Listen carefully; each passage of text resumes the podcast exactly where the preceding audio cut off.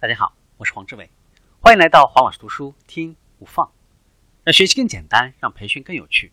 我们继续分享，像经济学家一样思考，关注你能控制的投入。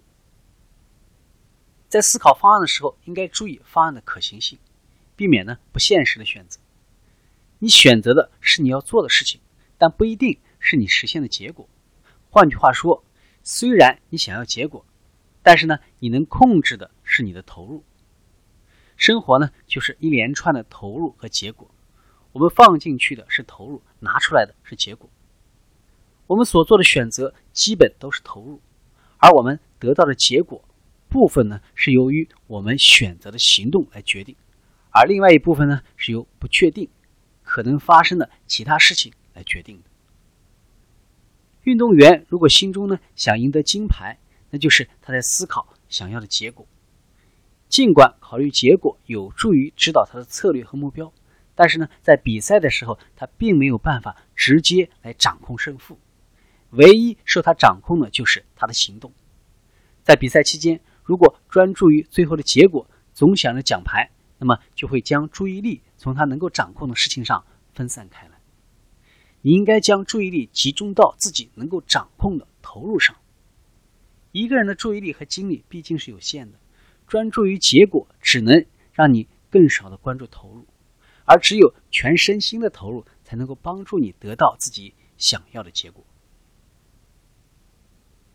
早期决策至关重要，在建筑设计行业有一句这样的话：“所有重大的错误都是在第一天造成的。”同样的道理也适用于其他的情况和行业。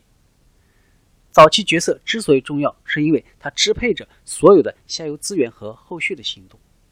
我们要理解决策的含义，并为制定决策投入适当的努力。与其事后补救，不如呢事先控制，因为事先制定正确的决策，要比日后改正错误更加方便易行。决策和结果，在不触犯原则和道德的情况下。我们应当完全根据后果和利弊来制定决策。结果主义着眼于我们期望达到的目标。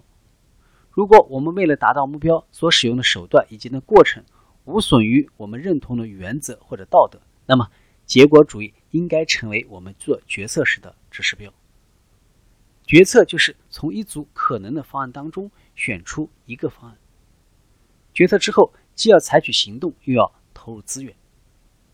好的决策是在相同的信息条件下，下次你仍然会反复做出的决策，而不是呢恰巧在某一个时刻来了好的结果的决策。你的目标是得到好的结果，而你实现目标的方法就是在众多的方案当中做出选择，然后你应该思考具体发生的情况，并从这个过程当中吸取经验。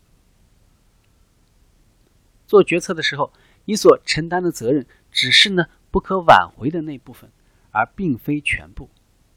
通常来说，如果一切顺利，选择权就是未来获得某些给予的权利；如果事情不顺利，选择权就是一条逃生路线。当每种结果会产生不同的影响，尤其呢是其中一种或者几种可能会产生不利影响的时候呢，你就会面临风险。今天的分享就是这样，请关注我们的微信号“黄老师读书”，每周您都将收到我们推送的黄老师读书的文字版本，只需五分钟，学习很简单。我们下期见。